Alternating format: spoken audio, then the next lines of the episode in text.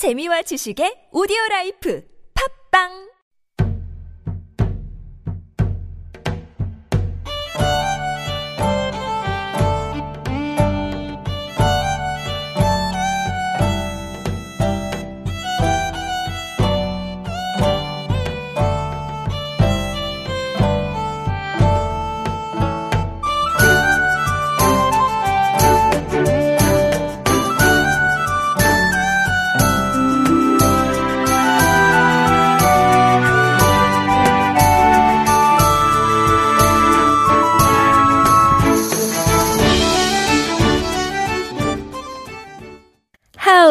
Hello, hello. It is Super Radio Antique Alive, where old is gold.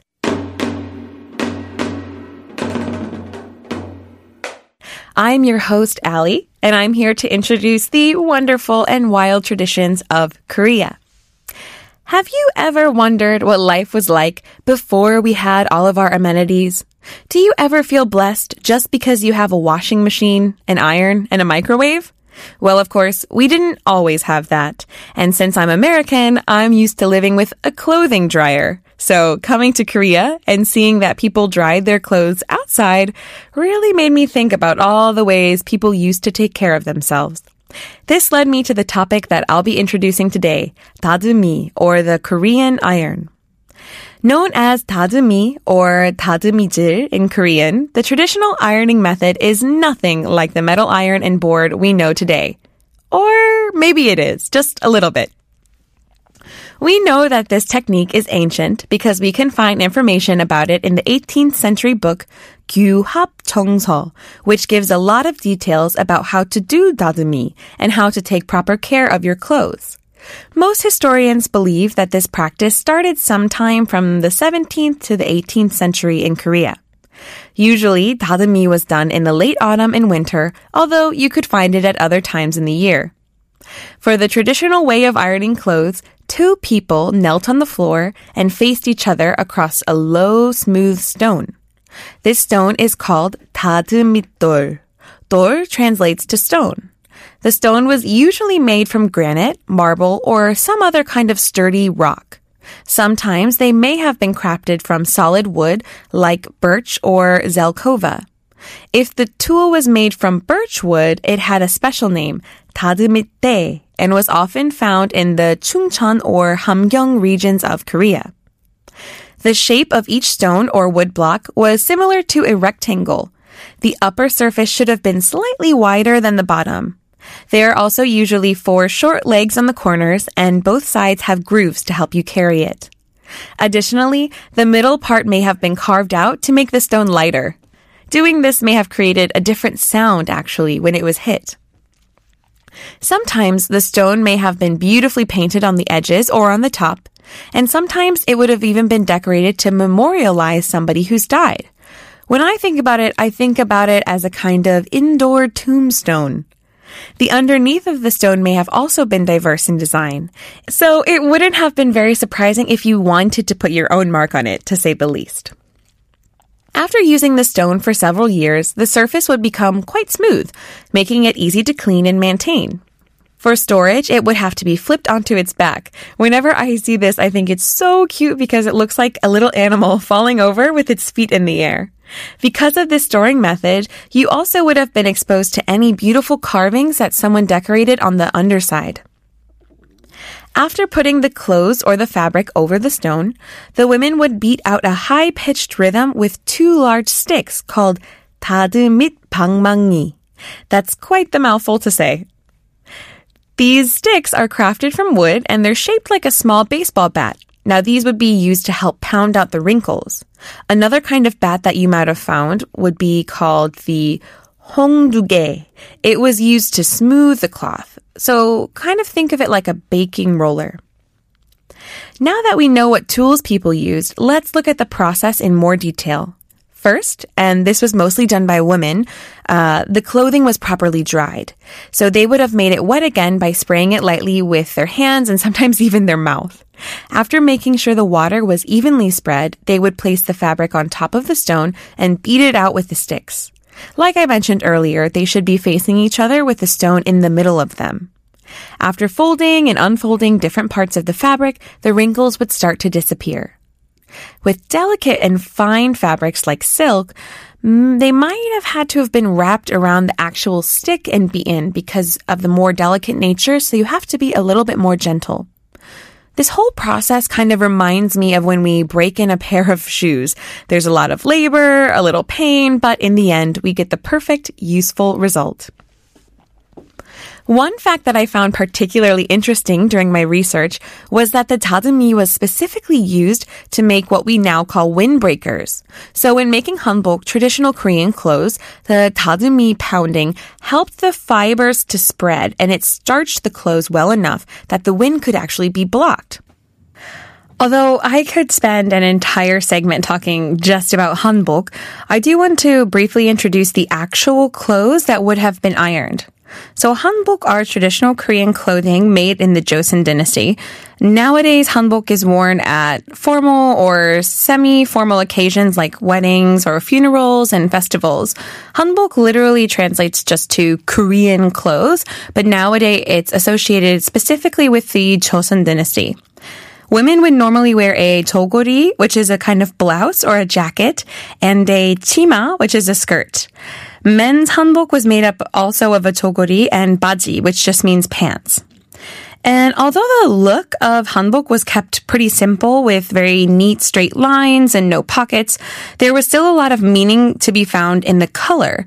Hanbok could be pastel colors or something a bit more vivid, but one color worth mentioning in relation to the ironing process is white hanbok. Koreans were once referred to as the white clad folk because white was really symbolic and it was a beautiful color for them. It represented numerous kinds of philosophy thoughts like harmony and it also symbolized the belief that Koreans were descendants from the sun. And this was a tradition and a belief that stretched back to ancient times. And it was one that was even challenged over the years.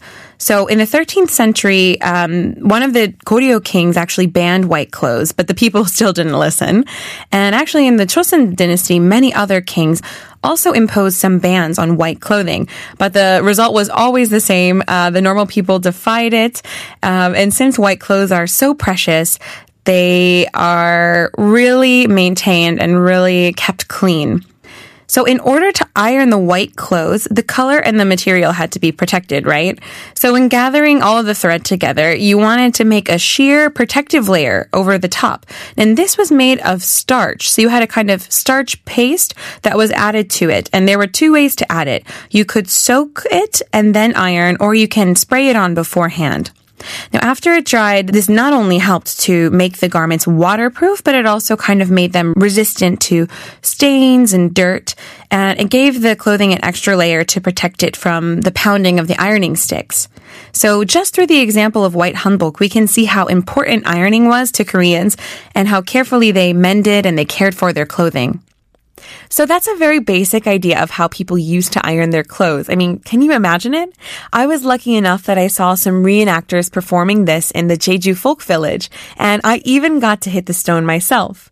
It was a really interesting experience, and I could see firsthand that this method really did get rid of wrinkles. I also found the sound of the sticks hitting the stone uh, with the wood to be almost meditative. This is unsurprising as the sound itself has meanings for Koreans too. Its bright and cheerful tones remind people of vitality, health, and the stability of their everyday lives. Depending on what sound the owner liked, he or she may have carved uh, different grooves into the stone or their bats to make it a different shape. Funnily enough, in Japan, where this ironing method was also present, they sometimes associated it with a sad sound, and you can find this a lot in their poetry. So maybe this sound made them miss their homes or miss their family. But either way, you can see how similar customs have completely different meanings across cultures.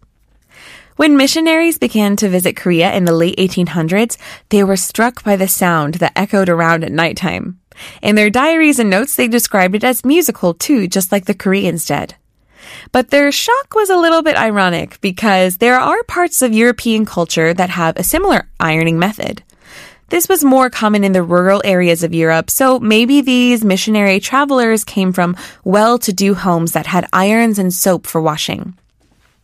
You may be wondering why Westerns didn't introduce hot metal iron methods to them upon their arrival. Well, this might have been because the method might have already been too familiar with Koreans. So we know that Chinese used their own pan irons before European blacksmiths, and we can see this popping up in Korea around the 19th century. There are some photographs of it. Um, but pounding and flattening was a tradition, so the meticulous and the hard work was custom. If you wanted a fine robe pressed, you might have even unsewn all of the seams, pressed each individual piece, and then sewed it back together again. So you can see the kind of labor is very common in these household routines. Fabrics would also have to be folded and refolded while being iron dry. So, yes, to most of us, it would seem like excruciatingly hard work, but it was a great way of making sure your clothes were perfect. It was a chance to chat with your friend across the stone, and it was a good way to release some of your stress you can see dadumi performances at traditional festivals around Korea. In particular, you can watch the Dadum Nori show that is often performed in Namwon City. In the show, two women face each other with the wooden bats and they make a challenge about who is better at dadumi. They beat out a rhythm like a song in different pitches according to how and where they hold the stick.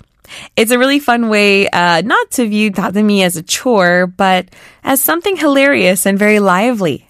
It's also a little reminder of how people used to live. The dadumi also symbolizes the delicate nature of specific relationships and Korean family hierarchies.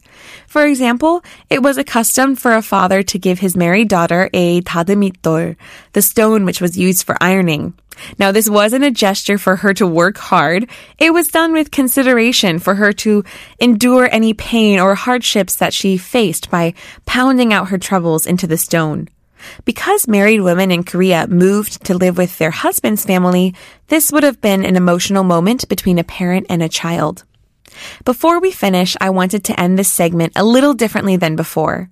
I wanted to share some quotes and poems about the dadumi so you can see just how much of an impact it had on the Korean culture overall. For our first quote, we have a note from Margaret Sanger's autobiography published in 1938. She writes, Everywhere on the banks of rivers, women were eternally pounding laundry. You could almost feel the threads parting company with the terrific beating, washing with stones and ironing with sticks. In Henry Norman's book, The People and Politics of the Far East, first published in 1895, he states, His wife washes and pommels his clothes. I say pommels, for ironing is an unknown art in Korea.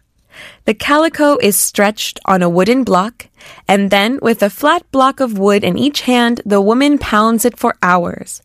After sunset, all of Seoul rings with the dactylic tap, tap, tap, tap, tap, tap of these domestic voices of the night.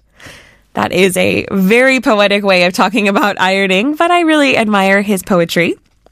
And lastly, we have a poem written by a Korean poet, Yang Ju-dong, which was written in 1903.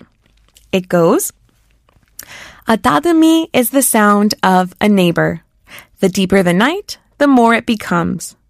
It is pretty sleepy, but it does not stop even if the cock crows. If the good women talk about housework and make their husband's winter clothes carefully, the body will be busy, but the heart will be happy. But in a difficult life, they are beating on other people's silk clothes overnight, whether their clothes are worn out or bare. Thank you so much for joining me and Antique Alive. If you have any questions or something you want to know about Korean antiques, please send us an email at superradio101.3 at gmail.com. Also, check out our Instagram at superradio101.3. I'm your host, Ali, and this is Antique Alive from Super Radio 101.3 TBS EFM. We'll see you next week. Let's keep on learning.